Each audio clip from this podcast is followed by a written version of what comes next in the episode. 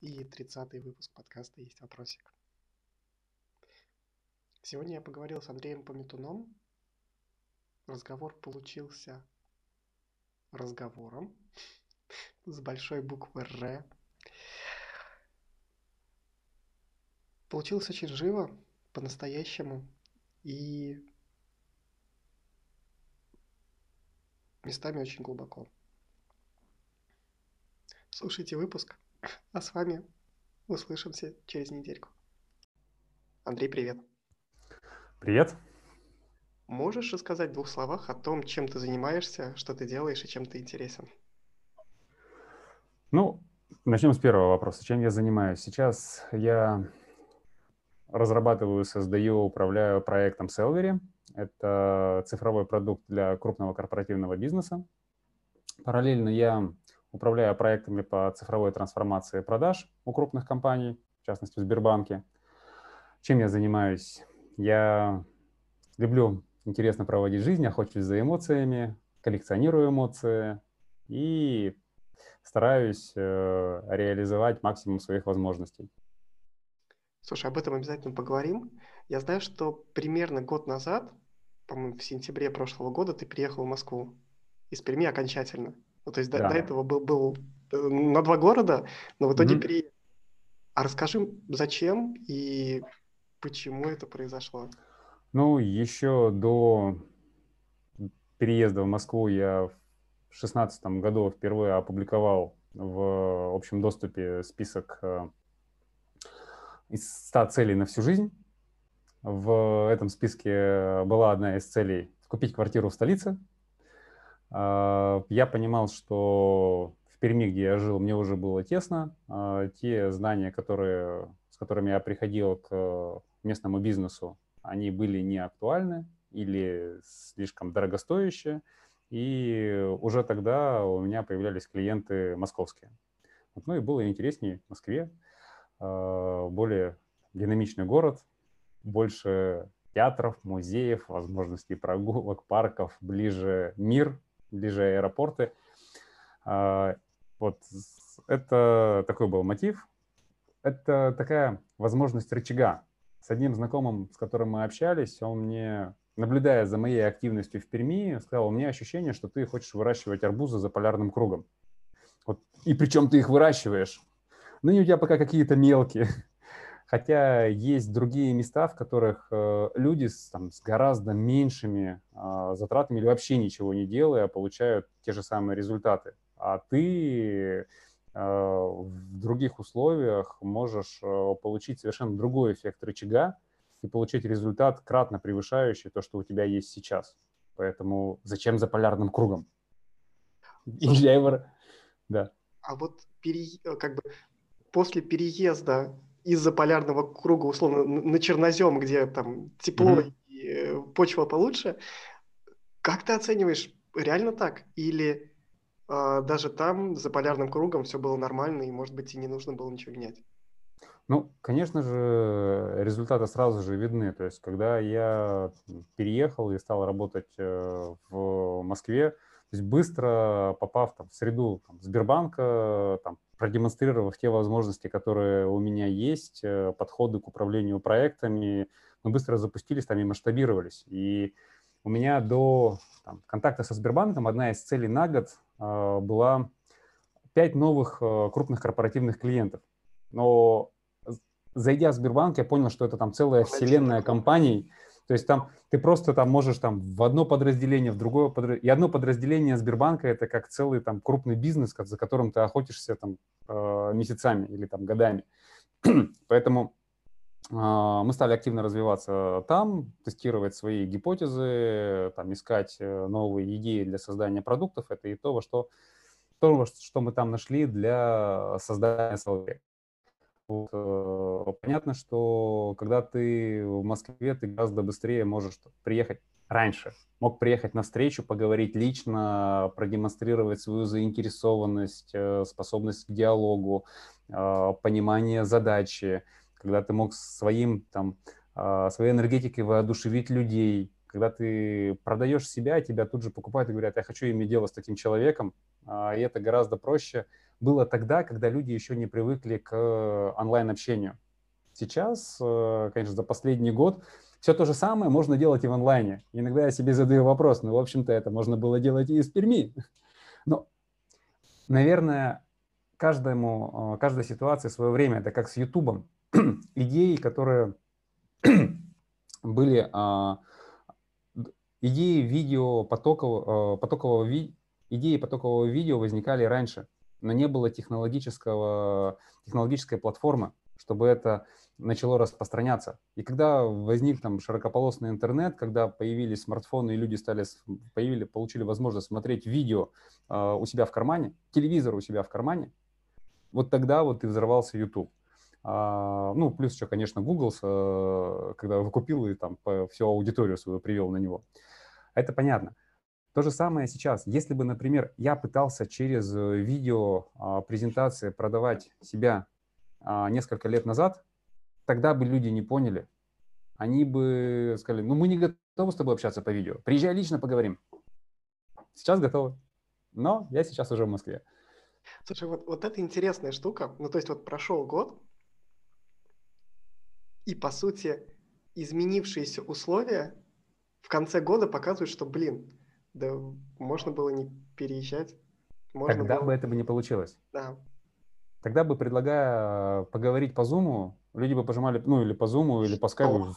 Какой Зум? Серьезно? Типа. Да, то есть приезжай лично. Вот. Но если бы я ждал этого момента, а этот момент мог и не наступить.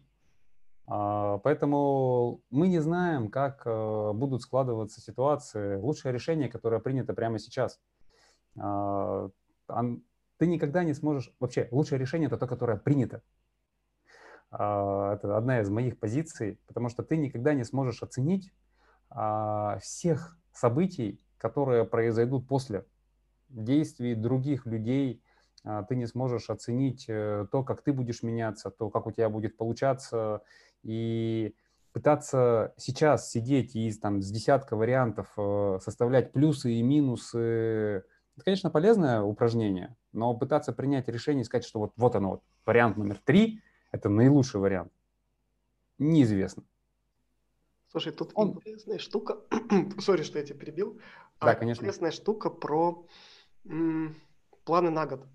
Вот почему-то mm. ты начал говорить про вот это там количество вариантов, я как раз хотел спросить, а как планировать год, если, черт возьми, ты не понимаешь, что будет завтра? Ну, то есть, там, не знаю, я, я в начале года сидел, планировал э, там поездки, марафоны и вот это все.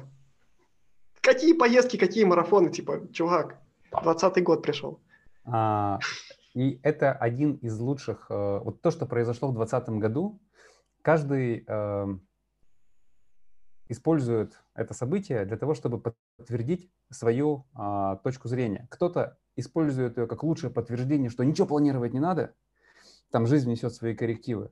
С моей точки зрения, это лучший способ э, подтвердить то, что планировать как раз нужно. Наличие планов, которые у меня были, позволили мне понять, что я из этих планов не смогу сделать, и другие вещи, которые у меня были, в листе желаний, которые у меня были э, в списке, я на них смог уделить больше времени.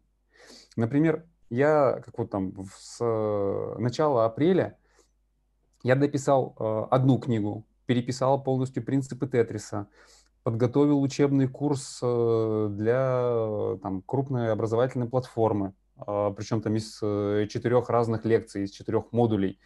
Вот. Э, и это потому, что у меня освободилось время но потому что я знал, чего я хочу другого. И план нужен не для того, чтобы его выполнить. План нужен, во-первых, он, э, это, план вообще не нужен. Нужно планирование.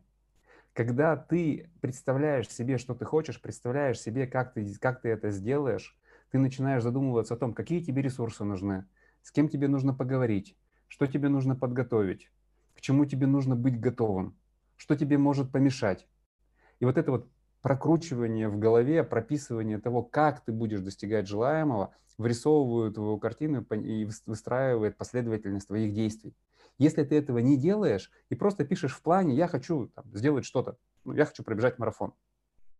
Для того, чтобы там пробежать марафон, еще вот там картина целая возникает всех э, а, действия, которые нужно сделать для этого. Ну и вот. А, и план является всего лишь верхушкой этого айсберга, вот этой подводной части. А, и он не имеет никакого значения без подводной части. Планирование раз, а второе дальше. Вот этот вот план, который у тебя появился, он нужен не для того, чтобы его выполнить. Он тебе нужен для того, чтобы наилучшим образом использовать отклонения от плана. Потому что отклонения будут всегда. Всегда будут непредсказуемые события но ты знаешь, куда ты хочешь вернуться. Если у тебя этого плана нет, тебя там в любую сторону сносит, и ну, ты меняешь курс. Ну, я пошел в другую сторону, в третью сторону, тебя там повернуло чуть-чуть. А как там говорят, отклонение на полградуса а, вот здесь. Если их сложить, то ну, через некоторое время тебя расходит так настолько сильно, что вот мне а, эта загадка физики нравится. Он все время это приводит в мысль, как там, а Архимеду говорят, дай мне, дайте мне рычаг достаточной длины, я переверну Землю. Но никто не спрашивает, сколько времени понадобится а, Архимеду для того, чтобы перевернуть Землю. А ему ее понадобится бесконечно долго, потому что для того, чтобы вот тут вот перевернуть Землю на один там, метр, приподнять, с длиной рычага в много световых лет, дуга, которую там нужно будет пройти с этим рычагом, для того, чтобы вот здесь вот изменилось всего лишь на один метр, в много световых лет. Бесконечно. Ну... Бесконечно. То есть ты, принимая решение, небольшие отклонения здесь значительно меняют на длинных этапах твои результаты. Поэтому способность корректировать свое движение, видеть вот эти вот небольшие отклонения и возвращать себя обратно на курс критически важны как раз вот в условиях такой турбулентности, когда тебя постоянно, постоянно пытается куда-то отклонить. И план Слушай, возвращает тебя. Тут интересно, что я отмотал твой Facebook на начало года, и я заметил твою адаптивность. Вот как раз вот то, о чем ты сейчас говоришь, про вот по чуть-чуть, по немножку возвращая себя на прежний курс, а в чем она? Мне показалось, что она в у тебя практически не было какой-то, не знаю, коронавирусной паники или чего-то такого. Там, не знаю, масок. Э, мы все там на удаленке и вот это все. Может быть, я не увидел. Может быть, она была внутри. Может быть, она есть сейчас, не знаю. Но мне показалось, что у тебя жизнь стала... Она не стала менее насыщенной, что ли. Ну, то есть она по-прежнему интересна, в ней много всего, и типа, ну, как, как будто ничего не поменялось. Так ли это? Как ты это Нет, конечно же, а, поменялось в плане того, что у меня а, резко ограничилось количество там, коммуникаций, количество каких-то общественных событий, количество перелетов э, уменьшилось, театров каких-то, массовых мероприятий. Это все, конечно же, упало. Вопрос в другом. А, я где-то слышал такую позицию, что если ты путешественник, то тебе не важно, куда ты путешествуешь. Ты можешь быть путешественником по своему району. Ты можешь в своем районе каждое э, выходить и находить новые э, факты. Ты можешь пройтись, посмотреть, а что это за название улицы, а в честь кого она названа, в честь какого события, а что это за событие было. Я тут приехал в другой город. Улица июльских дней. Что за июльские дни? То есть обычный человек вот проект, ну, июльских дней, июльских дней. Я полез там в интернет, разыскивать, что за июльские дни. Оказалось, что это вот там дни, которые там в, 17 году, это там были первые там э, стачки, первые там э, события, которые там, ну, в, в, в, в октябре привели к революции. Вот. Улица Алябьева, ты что такое Алябьев? И ты лезешь в интернет, и ты смотришь, и ты становишься сам себе экскурсоводом. И если ты путешественник, то тебе интересно путешествовать. Ты уходишь путешествовать в интернет, ты уходишь путешествовать по своему району, по своему парку. Ты начинаешь смотреть, что там за деревья растут. Ты начинаешь разбираться, что это за птицы рядом там плавают. Вот. Э. Ты не скользишь взглядом, ты все время задаешь вопрос, а что это, и ты путешествуешь. То же самое с интересной жизнью. Окей, отрубили у тебя возможность путешествовать там, в другие страны, отрубили у тебя возможность получать эмоции от постановок, от спектаклей, от концертов, от э, каких-то тусовок. Хорошо, получай в малом. Учись получать удовольствие от общения со своими близкими. Учись получать общение дистанционно, раз тебе не дают его получать лично. И ты начинаешь проявлять свою фантазию. Ты начинаешь думать, а как можно сделать по-другому? Это просто вот этот вот образ жизни, когда ты являешься источником само, любого, э, любой эмоции, любого настроения. Понимаешь? Э, у меня когда-то была вот такая ошибочная позиция о том, что я ее сейчас считаю ошибочной, возможно, это не ошибка, э, что эмоция – это отражение какого-то события, которое происходит вокруг, что меня кто-то может порадовать, что меня кто-то может рассмешить, что кто-то может сделать за что-то, за что я могу быть благодарным. На самом деле, любовь, радость и благодарность – это чувства, которые находятся внутри тебя. Заинтересованность, которая находится. Тебя никто не может заинтересовать, ты можешь заинтересоваться. Тебя никто не может научить, ты можешь научиться. И чем больше ты совершаешь действий, которые проявляют эти эмоции, проявляют эти качества, тем э, мощнее становится их источник внутри тебя. Слушай, тут интересная штука про вот этот интерес путешественника и про эмоции внутри. Ты всегда таким был? Или эта штука воспитанная, что ли? Нет, я таким не был. А, а, когда я в тринадцатом году, занимаясь а, любимым делом, там, своим там, маркетинговым бизнесом в течение восьми лет, почувствовал, что мне хочется все нахрен поломать. То есть, вот, все уже, там, меня это просто достало. Типа послать это... все и уйти из этого или, или сломать то, что было? Вот до того, что там уехать из этого города, там переехать вообще в другой город, там отдать бизнес своим сотрудникам, занимайтесь им сами. Вот, э, и, и все вот это вот а, откуда оно бралось. Хотя я вот там эти 8 лет там, с огромным удовольствием занимался, были результаты, там преподавал уже там в вышке э, по маркетингу и, и вот, и, и не надо.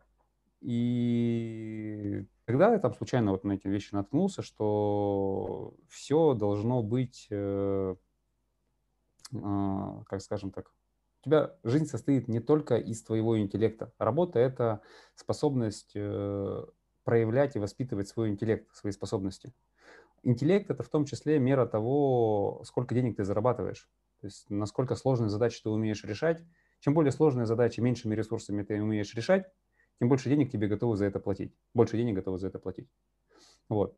И но это не единственная вещь. Есть еще базовые вещи про здоровье, про эмоции и про смысл более высокое, чем э, интеллект. То есть если раскладывать по пирамиде, то есть если у тебя э, со здоровьем проблемы, то ты вообще ничему радоваться не можешь. То есть если что-то где-то болит, у тебя весь фокус внимания только здесь. Следующий уровень – это когда тебе нужно научиться общаться с другими людьми или с другим, с, с окружающим пространством и получать от этого положительные эмоции, от этого общения. От общения получать не отрицательные эмоции, а положительные, потому что взаимодействовать можно неправильно и с дверью, ударившись об нее головой и получая неправильные эмоции. Но это не дверь виновата, это ты неправильно с ней взаимодействовал. Вот.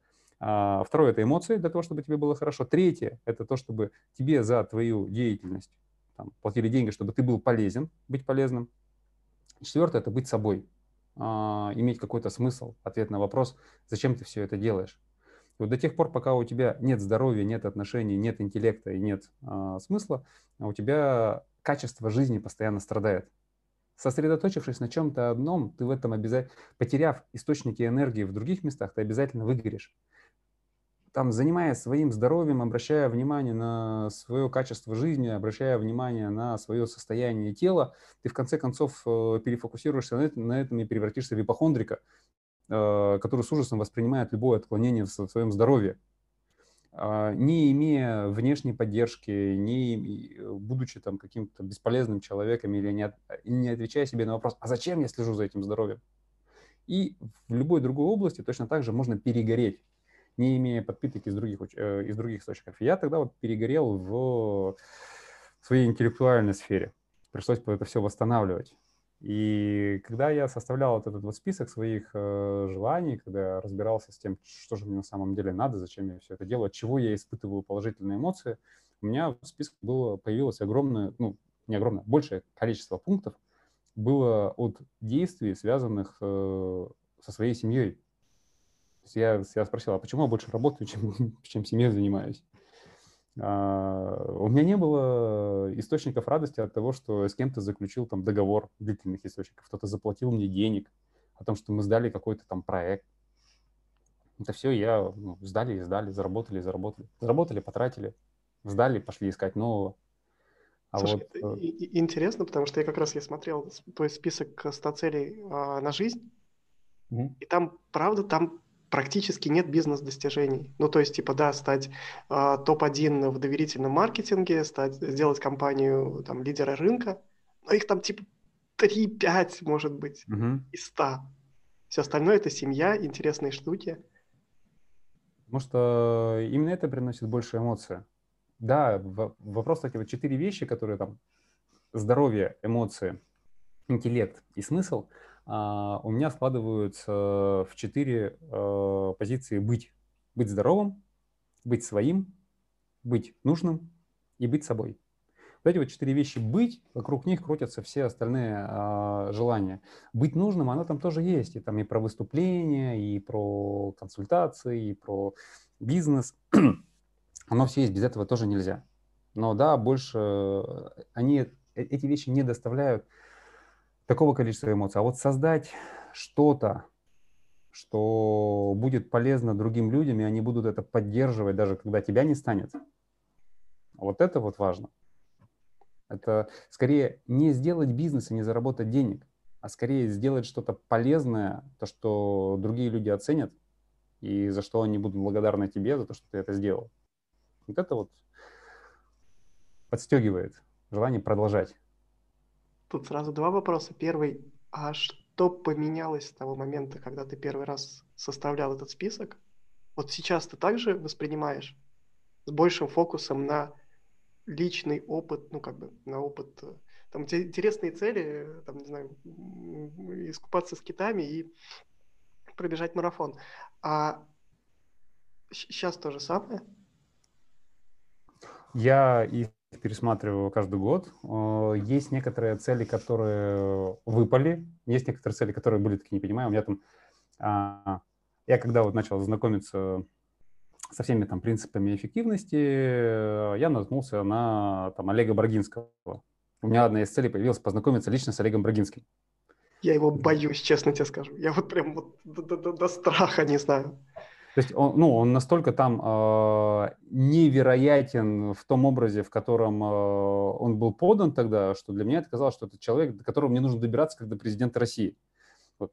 Какой там, ну, вот ты, позвонил, ты здрасте, в Фейсбуке, он отвечает, э, час моей консультации стоит 60 тысяч рублей. И ты такой, причем, да, час консультации 60 тысяч, но при этом э, Олег достаточно открытый человек, и когда я его спросил, а можете посмотреть мою книгу «Принципы Тетриса», он не только посмотрел, он мне прислал обратно рецензию, где он уже отметил всякие штучки. И он, и он мне сказал, Андрей, э, там, я на это потратил э, 4 часа своего времени, пожалуйста, четверть миллиона на, сто, на бочку. Вот. Такого не было. И поэтому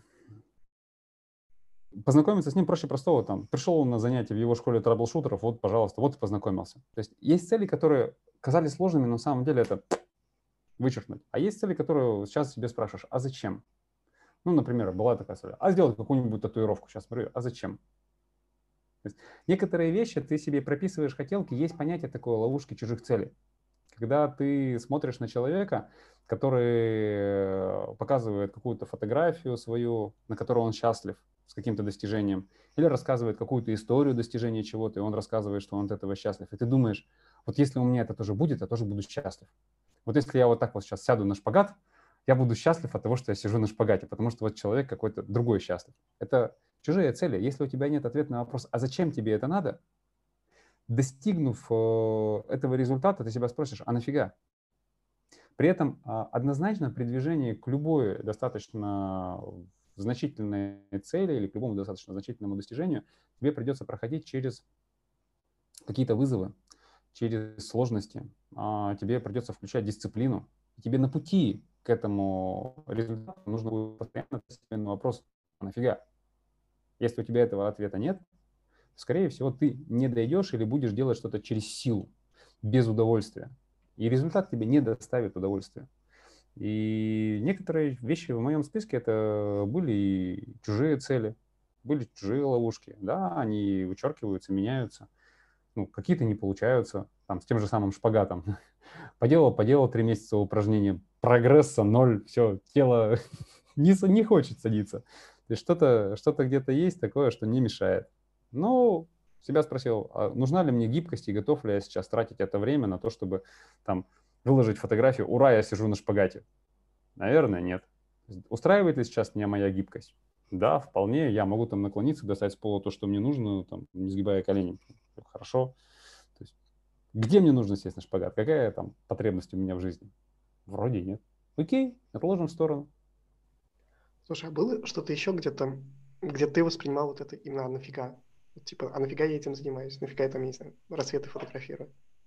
А вот здесь вот, э, ну, при движении к цели, а, я достаточно быстро просеял свой список э, на вот эти вот ответы, а зачем мне это надо. Ты когда пытаешься что-то делать, ты, натыкаясь на сложность, задаешь себе вопрос, зачем я это делаю? И если попадает в какую-то из категорий быть, быть собой, быть здоровым, быть нужным, быть, э, быть своим, ну, типа то... отвечать ценностям, вот этим базовым. Да, да, тогда, ну, у меня еще есть э, еще один список ценностей, который прописан в моей личной конституции. Вот, если это движение соответствует ценности, помогает ее реализовать, поддерживать, тогда простой вопрос для того, чтобы быть здоровым, для того, чтобы, ну как, что значит быть здоровым? Мое тело не мешает мне жить я его не чувствую. И если это так, значит, ну, я хочу это состояние сохранять как можно дольше. Позволяет ли мне зарядка это делать? Да, позволяет. Позволяет ли здоровое питание мне это делать? Да, это позволяет мне не чувствовать свое тело. Мое тело не мешает мне жить. Все, отлично. Я, это для меня ценно, и поэтому я это продолжаю делать. Быть Э, своим. То есть я хочу испытывать положительные эмоции, я хочу там накопить э, больше вот этих вот воспоминаний для того, чтобы у меня была возможность пережить это заново, испытать для себя, хочу ли я дальше это испытывать. Ну вот, например, там, полетать, скажем, там, на воздушном шаре. Пролетел. Захочу ли я после этого полетать в нескольких местах? Захочу ли я полетать где-то высоко? Захочу ли я полетать, управляя самостоятельно воздушным шаром? Захочу ли я стать воздухоплавателем и заиметь свой собственный воздушный шар? То есть вопрос. То есть, но не узная, не попробуешь, не узнаешь. И возможность вот соприкоснуться и почувствовать, откликается это где-то тебе или не откликается. Спрыгнуть с тарзанки. Блин, страшно. Жена мне говорит, вот пока с ипотекой не расплатишься, никаких тарзанок. Вот. А, и опять же, ну, сделал ты это там нырнул ты с аквалангом. Захочешь ли ты больше плавать с аквалангом? То есть каждая деятельность, которая, которой ты соприкасаешься, в которой ты получаешь эмоцию, она треб, будет требовать от тебя дальнейшего развития. Научился танцевать. И как вот люди, которые танцуют, они потом начинают все дальше и дальше, все больше и больше танцевать. Они начинают выступать на каких-то фестивалях, на каких-то конкурсах танцевальных. Люди, которые э, пробежали один марафон, там, второй, третий марафон, погнали, триатлон и так дальше, и, и так далее. То есть там кто-то там уходит в трейлы, кто-то уходит там в парк-раннинг и так далее. У кого-то, у всех, вот любая, любой интерес, если он тебя зацепил, он будет э, требовать развития. Научиться, на играть, научиться играть на музыкальном инструменте. Ну, научился ты играть там на гитаре, там, бацал несколько аккордов, хорошо, там, или научился играть на фортепиано, просто простые музыку. Хочешь ли ты продолжать дальше? Захочешь ли ты вкладывать в это свои часы для того, чтобы это, а, для того, чтобы это развивать? Мне нравится петь, например. Отлично. Я понимаю, что если я себе буду аккомпанировать, я смогу больше петь. Мне, мне хорошо, я хорошо себя чувствую, когда я пою. То есть отлично. А Караоке нравится. Углубился? У тебя а? была какая-то такая сфера, в которой ты углубился благодаря тому, чтобы, что попробовал? Ну, там, не знаю, воздушный шар купил. Ну, вот с бегом, например. То есть была цель пробежать. Я, причем, когда я писал цель пробежать марафон, для меня это позиция для меня была, я больше трех километров не бегал. Причем три километра, которые я бегал, я бегал выплевывая легкие. То есть для меня это было что-то, ну, блин, самое ненавистное. Я в военном институте был в сборной команде по, по офицерскому многоборью. У нас там был бег 3 километра. Это дисциплина, на которой я себя проклинал. Зачем я вообще пошел в офицерское многоборье? Вот. Но потом, когда я научился бегать, а, марафон пробежал в тот же год, в который я поставил себе цель. То есть я написал пробежать марафон в сентябре, я его уже пробежал в Москве. За 4 с чем-то там, 4.20? Ну, за, да, за 4,5 часа я пробежал, за 4.20 я пробежал марафон свой первый. А дальше во что это превратилось? Мне понравилось бегать. То есть на, именно бегать, когда ты бежишь э, в состоянии гомеостаза, ты восстанавливаешься с той же скоростью, с которой ты тратишь свои силы. И ты можешь наслаждаться этим бегом. Ты входишь в вот эту вот инерцию. У тебя ноги сами бегут, ты легко дышишь, ты можешь разговаривать с другим человеком, ты можешь смотреть вокруг, ты можешь наслаждаться тем, как твое тело двигается, тем, как оно дышит. И ты получаешь от этого удовольствие от того, что ты делаешь. И ты начинаешь бегать в красивых местах. И у меня появилась вот эта вот коллекция личная, там, 100 беговых городов. То есть я приезжая в новый город, э, обязательно там пробегал по набережной, по их паркам, по центральным улицам.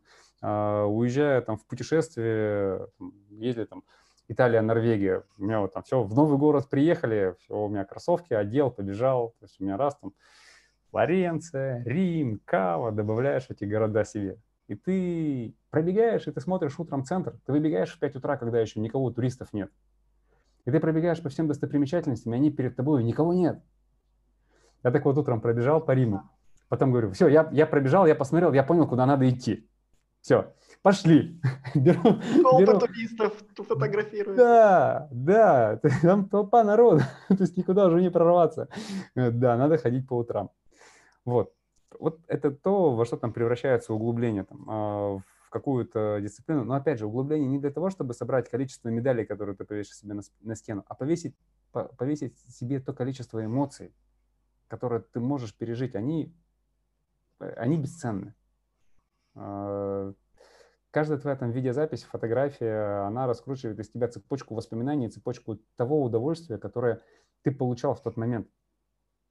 И ты этим подпитываешься тогда, когда у тебя, например, там упадок сил, когда у тебя какой-то там перерыв, или когда, например, тебя твои батарейки разрядил, разрядил какой-то стресс или какая-то там серьезная нагрузка. Ну, скажем, у меня там три недели назад э, я решил себя, дай-ка я попробую сейчас там углубиться там в Селвери и поработать. У меня на позапрошлой неделе э, по моему таймеру Селвери занял времени больше, чем сон.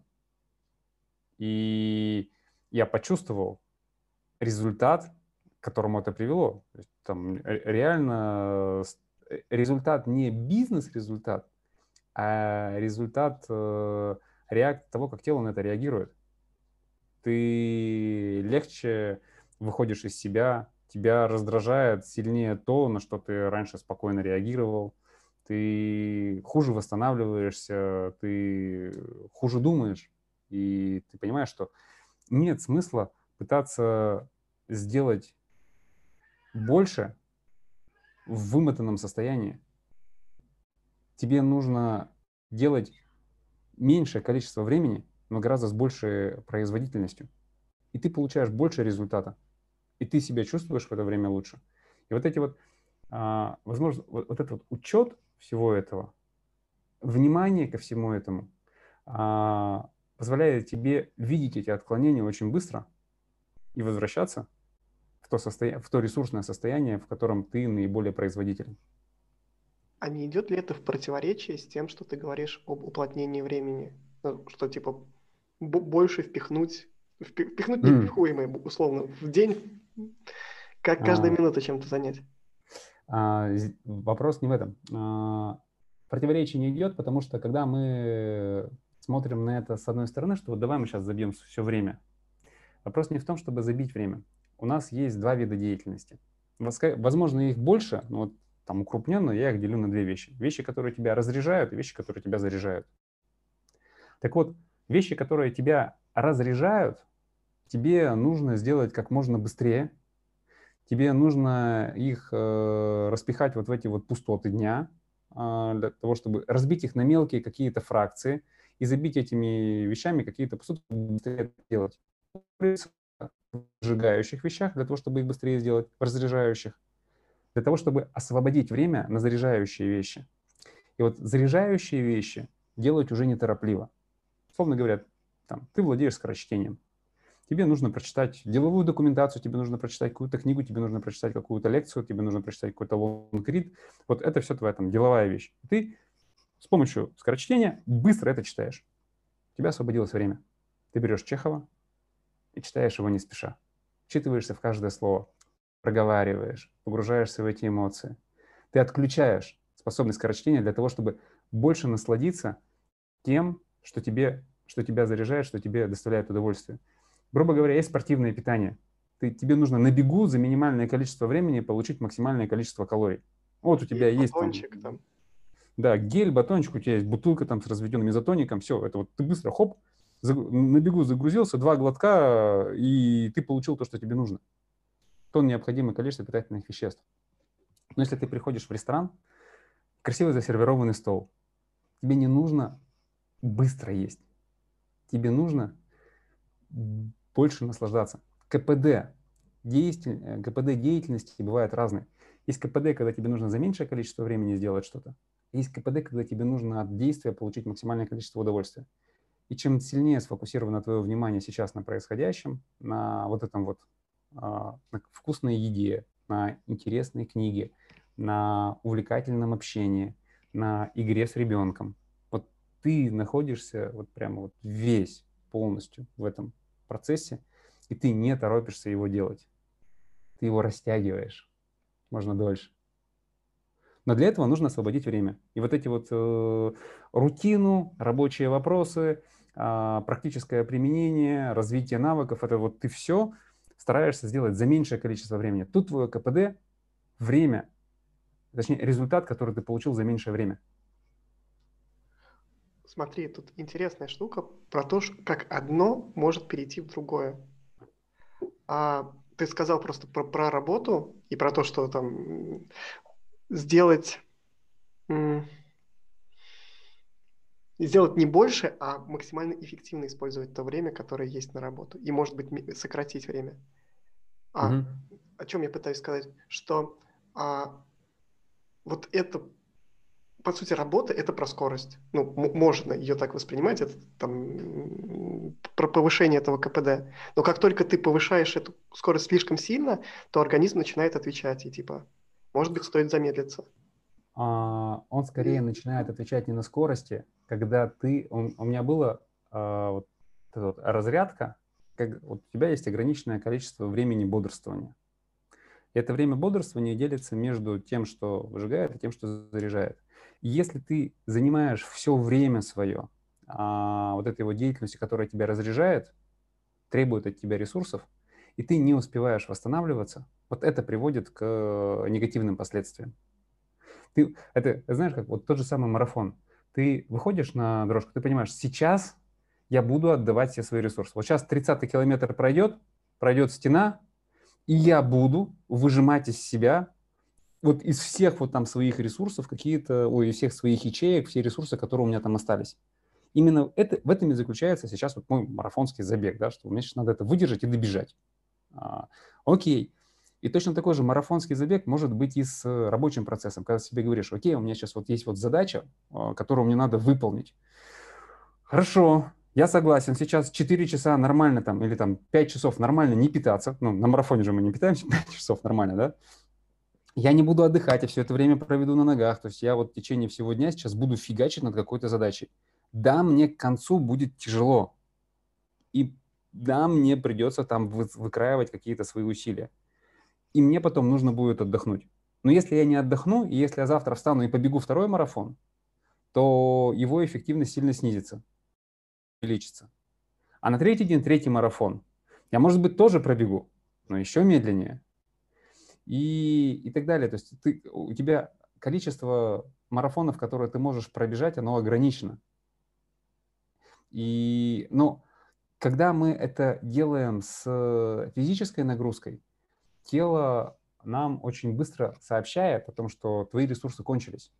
Но когда мы это делаем с эмоциональной нагрузкой, с интеллектуальной нагрузкой, а, мы не приучены замечать вот этих вот отклонений, а, мы не понимаем, что наша раздражительность, наша усталость, наш тупняк Это следствие того, что ты себя перегрузил, ты это воспринимаешь как данность. Ну вот я вот сейчас вот такой вот. Знаешь, есть такое исследование про э, влияние, э, про влияние недостатка сна на не только на состояние человека, но еще и на оценку своего состояния. Э, людей разделили на три группы. Одной группе давали спать 8 часов, одной группе давали спать э, что-то 4 часа всего, а одной группе давали спать 6 часов. А третьей группе 6 часов давали спать. Группа, которая спала 8 часов, себя оценивала прекрасно, задачи, которые им давали в течение дня решать, решала там с хорошей скоростью, с хорошим результатом, все было нормально. Группа, которая спала 4 часа, понятно, что она решала все отвратительно, при этом они оценивали свое состояние как, как отвратительное. Они вот говорили, как вы себя чувствуете? Плохо себя чувствую, спать хочу, туплю, не могу, все, голова там опускается, шторки закрываются. Давали задачу решать, конечно, решали плохо. Следующая, а, а третья группа, вот самое интересное сочетание, что те, которые спали по 6 часов, они решали задачи немногим лучше, чем те, которые спали 4 часа. Но при этом они оценивали свое состояние нормально, нормальное состояние. То есть они не понимали, что у них мозг тупит. Потому что вот это вот мы не, не, при, не привыкли отслеживать эти состояния. И я вот об этом говорил, о том, что когда ты себя перегружаешь интеллектуально, ты, а, ну, ты следишь за своим состоянием и можешь за ним следить, ты видишь, как падает твой результат. И вот это вот опасно. Тебе нужно возвращать себя и говорить. А, и, ты, и ты начинаешь видеть, что сокращая время работы, увеличивая время отдыха, ты увеличиваешь эффективность своей работы. Делать меньше, но лучше. А, когда я говорил про занимать время, это часто еще было, знаешь, про что? Вот э, и запихнуть. Когда это, это чаще всего э, это чаще всего ответ людям, которые говорят, я не успеваю что-то делать. Я рассказываю о том, что ну, у тебя в дне есть огромное количество пустоты, которое ты используешь неэффективно. Ты за это время не отдыхаешь и ничего не делаешь. Ты можешь в эту пустоту запихнуть какой-то рабочий процесс, там, упражнение по английскому сделать, э, повторить там 2-3 глагола на английском языке, э, какую-то какую задачу решить интеллектуально, или, ну вот, там, присесть пять раз в какую-то пустоту времени. Зачем приседать пять раз? Не понимают. Но ты это можешь сделать. Присев там в пустоту пять раз, ты за день можешь, э, такие, там, в 20 таких пустот, у тебя 100 приседаний за день. Хопа, Сколько тебе надо времени на приседание, на 100 приседаний? Да ты еще 100, 100 раз не, не всякий человек присядет со, с одного подхода. Вот. А, а ты можешь эти пустоты забивать тем, что тебя заряжает. Ты можешь написать смс-ку маме. Ты можешь э, посмотреть, а, ты сможешь для себя там а, прочитать какую-то, какой-то небольшой кусочек а, книги. Помедитировать. Ты можешь, ты можешь для себя 5 минут там помедитировать, закрыть глаза, выдохнуть. Вопрос в том, что ты хочешь за это время сделать. И вот это вот, когда я говорю про заполнение пустот, оно не про то, чтобы набить свой день а, непрерывным чем-то. Это вопрос в том, чтобы использовать эту пустоту правильно. Или продвинуться к какой-то цели, или зарядиться. Вот. А, Слушай, еще... интересная штука да. а, про что делать, если не получается? Вот я у тебя в Фейсбуке видел твой календарь, прям поминутно расписанный. Бывает такое, когда все не по плану пошло? Типа, одна встреча съехала, вторая отменилась, третья. Бывает. Бывает. Как ощущение? А, ты, чем чаще ты это делаешь, тем больше ты понимаешь, что это нормально. Это нормально. Это часть твоей игры. Понимаешь, я к этому отношусь как к игре. А, вот можно по-разному относиться. Я слышал такую позицию а, одного а, в одном подкасте, когда руководитель крупного бизнеса рассказывал, а что значит быть, что, что такое позитивное мышление у предпринимателя. Это не розовые очки, что все будет офигенно. Это позиция азартного игрока по отношению к любому вызову. То есть, когда, то есть почему-то, когда мы играем в игру, и появляется какой-то супергерой или какая-то непроходимая локация, и говорим, блин, надо как-то пройти. Это же очень интересно. Так, ну-ка, здесь попробую, а вот тут попробую. О, вот здесь, вау, получилось, классно. Все. И, и, и почему-то вот эти вот вызовы, они для тебя, э, они в игре воспринимаются как позитивные эмоции. Но вызовы в реальной жизни почему-то нахрена это произошло, почему это со мной случилось, да за, за что мне это такое-то дано. И он говорил, у меня позитивное мышление – это фраза «ну, привет». Ну, привет. Э, но новая головоломка, новый вызов. И когда ты относишься вот к этим вот штукам, когда тебе что-то прилетело, ты спрашиваешь себя не «почему со мной это случилось?», а ты спрашиваешь себя «что я сейчас должен сделать?» Как я должен решить эту задачу? И вот этот вот вопрос, фокус на себе – как я сейчас отреагирую, что я сейчас буду делать, со временем приводит тебя на следующий уровень. Как я могу это использовать? Любое отклонение от плана можно использовать. Причем часто то, что ты воспринимал как э, какую-то какую угрозу, самом деле для тебя превращается в возможность. И это очень круто. Спасибо тебе, во-первых, за это очень круто, э, и идея очень крутая. Но о чем я думаю? Если бы ты сам себе об этом сказал ну, в условном 13 году, когда было желание все послать, скорее всего, в этот момент ты бы... Как ты на себя среагировал бы? Ну, то есть при, при, приходишь ты с энергией, осознанный, э, уверенный, и говоришь, чувак, это не проблемы, это вызовы. А, тогда бы никак не отреагировал, конечно. Это все путь, который нужно проходить. Это все... Это, это не состояние там, решения. Сейчас я буду позитивно на все реагировать. Ну, тоже тут общаясь э, с близкими или там с женой, говорим, да, есть ситуации, в которых... То есть нельзя принять решение. Сейчас я буду положительно реагировать на все события. Сейчас я буду спокойным на все, что происходит. Ну, это же важно для меня. Быть спокойным. Что я сейчас пропущу сквозь себя? ерунда какая. Там сяду, глаза закрою, вдох-выдох сделаю и все. И пойду решать задачу. Спрошу себя, что я сейчас буду делать. Не повышу голос. Там не, там, не раздраженно там не, не сорвусь ни на что. То есть это же решение. Я не хочу раздражаться. То есть я понимаю, что любые э, неприятные слова, которые я говорю другому человеку, это как радиоактивное отравление. То есть будет плохо и мне, и ему. Я это понимаю. И, ну, нельзя решить и перестать а, раздражаться. Какие-то события или там какие-то, там, скажем, размер каких-то событий позволит тебе их отбить и оставаться в своем решении. Но размер каких-то событий тебя будет выводить из равновесия. Как там, от того, что ты научился стоять в спаррингах или научился там вести боксерские схватки, не обозначает, что теперь ты со всеми противниками будешь выходить победителем. Кто-то тебя побьет, и то, что тебя побили, показывает тебе твое слабое место, то, где ты должен дальше развиться, то, где ты должен себя прокачаться, ты начинаешь понимать свои слабые места. И ты продолжаешь работать над этими слабыми местами.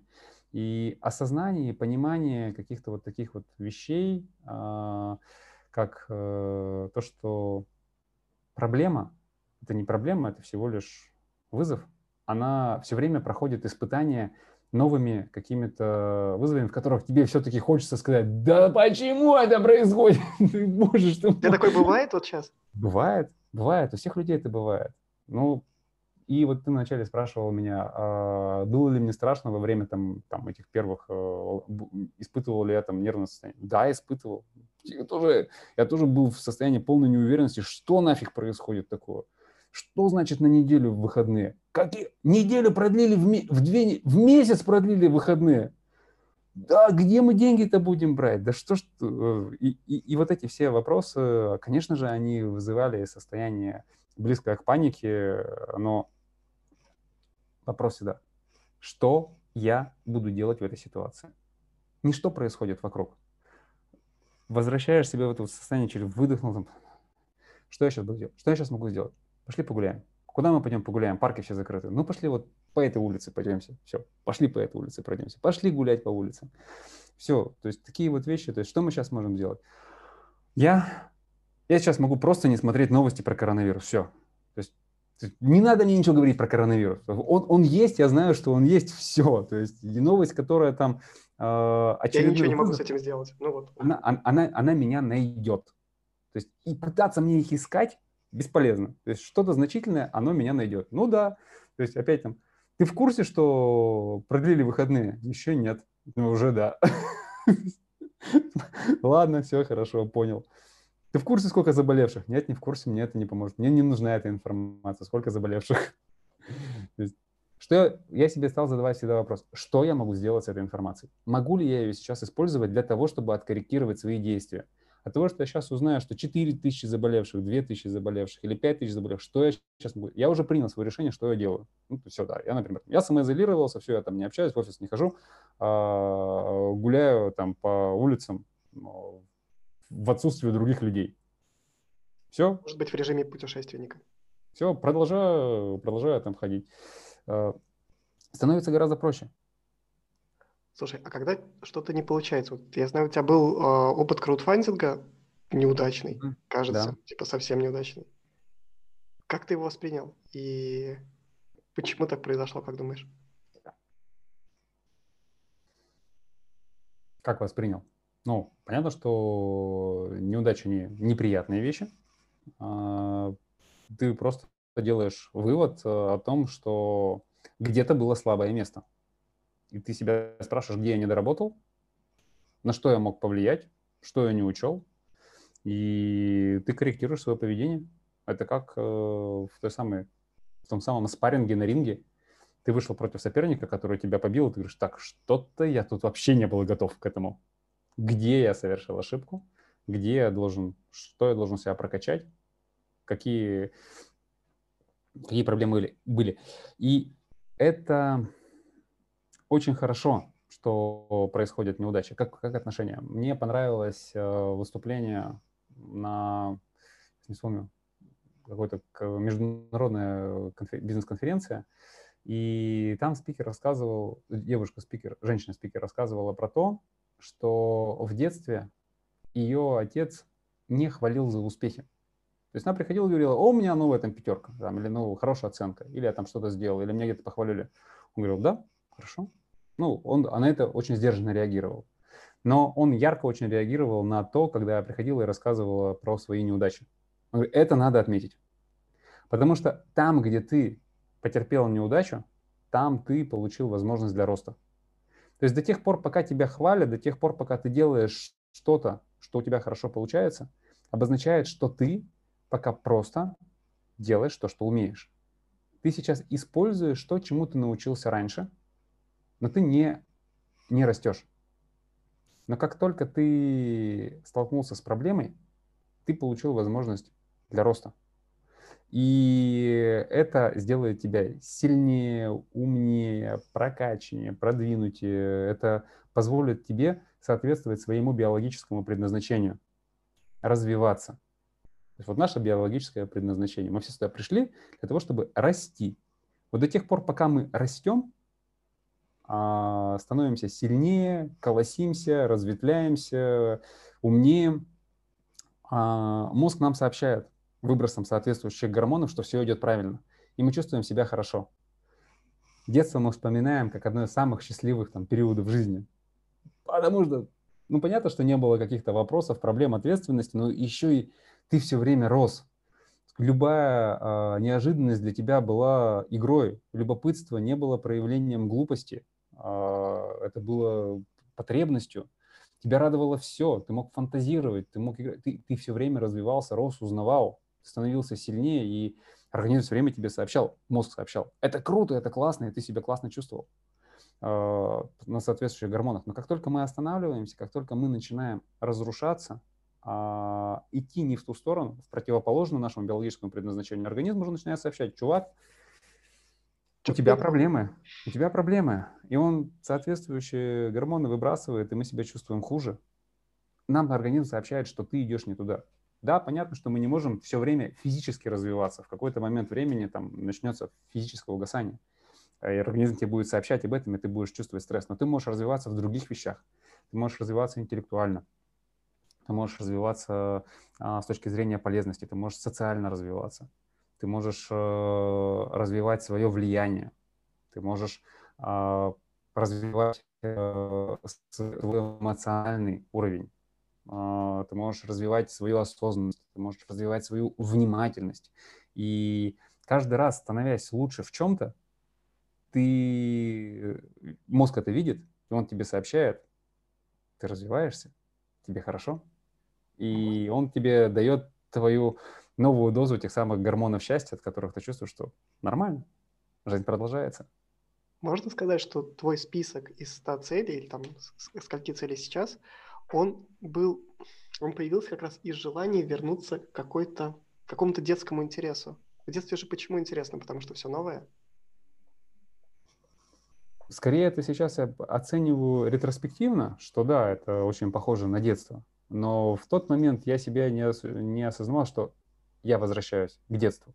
Это сейчас ты понимаешь, что очень похоже на это. Но многие ведь вещи, они были за эмоции. Они были за то, что ты, что ты прекратил любопытствовать, ты, ты, у тебя потерялось разнообразие, и у тебя даже вот это вот рабочее разнообразие превратилось в рутину.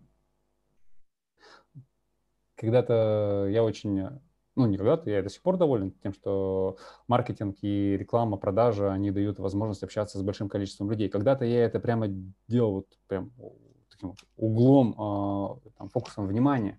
Я очень э, рад был тому, что моя сфера деятельности позволяет мне общаться с разными людьми, с разными бизнесами, с разными задачами. Она все время мне давала вот такой вот разнообразный взгляд на бизнес, но вот в этом вот э, это разнообразие, оно со временем стало рутинным. То есть каждый день новый бизнес, каждый день новая отрасль, каждый день новый человек, каждый день новая задача. И вот это вот, но из-за того, что они все были в одной области, а, скажем так, в одной какой-то отраслевой а, вещи, оно стало быть очень похожим друг на друга. Один клиент стал похож быть на другого. Все с, примерно с одинаковыми потребностями. Всем нужно больше клиентов, больше денег. Всем нужно больше продаж. Вот и ты со всеми ними об одном и о том же общаешься, общаешься, общаешься. Ну, меняется там металлопромышленное производство, логистическая компания, финансовая компания, но тем не менее у всех один и тот же вопрос. Поэтому нужно было посмотреть по сторонам, нужно было добавить разнообразие, то, что тебе совершенно не совершенно непривычно или даже неожиданно. А, скажем, я себе позволяю иногда в планах ставить такой пункт э, релакс, и иногда я его думал назвать фристайл, то есть вместо, когда я просто реагирую вот так вот, а, что происходит, и цепляюсь там за любой источник э, Э, за любой случайный стимул и на этот случайный стимул реагирую каким-то образом. Неважно, куда он меня заведет. И любопытно, любопытно, куда он меня заведет. На прошлой неделе я... Как же это у меня так получилось-то? А, а я готовил презентацию про э, продажи, основанные на данных, и там у меня был пункт, что продавец подстраивается под клиента. А, подстраивает свою презентацию под клиента. И поставил туда хамелеона, фотографию хамелеона. Думаю, хамелеон. А почему у хамелеона цвет меняется? Пошел в Википедию смотреть. А почему у хамелеона меняется цвет? Зацепился за хамелеона. С хамелеона перешел на насекомых. С насекомых прочитал про жизненный цикл стрекоз. Узнал, что такое, что за термин такой имага. То есть я целый час читал про, про насекомых про личинок, про нимф, про эти самые, про разные формы жизни насекомых, удивлялся, смотрел фотографии того, как там из личинки стрекоза появляются, увидел, как расправляются у них эти крылья, восхитился просто этим всем. И огромное количество информации получил новой, которая с любопытством проглотил, а, не просто проглотил, а испытал удовольствие от того, что у тебя появилось что-то новое в голове. Совершенно из отрасли сразу возникает вопрос, а зачем? Что эта информация мне даст? Мне эта информация даст э, более многогранный взгляд на мир, возможность поговорить с кем-то, возможность быть более интересным собеседником. А многие ведь э, разговоры останавливаются на том, что не о чем поговорить, или люди говорят, ну, там, как погода, как дела, все нормально, как здоровье. Все, как, как коронавирус, как эпидемия, а, как зумы. Вот. Э, а тут ты говоришь, а давайте поговорим про... А вы знаете, что...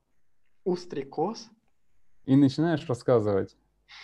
А, и вот это вот, вот, вот это вот вся вещь, а, это как детство. Это любопытство, когда ты не спрашиваешь себя, а зачем мне это нужно? И ты себе это позволяешь делать, потому что это просто удовлетворяет твое любопытство. Или ты таким образом прокачиваешь свое любопытство.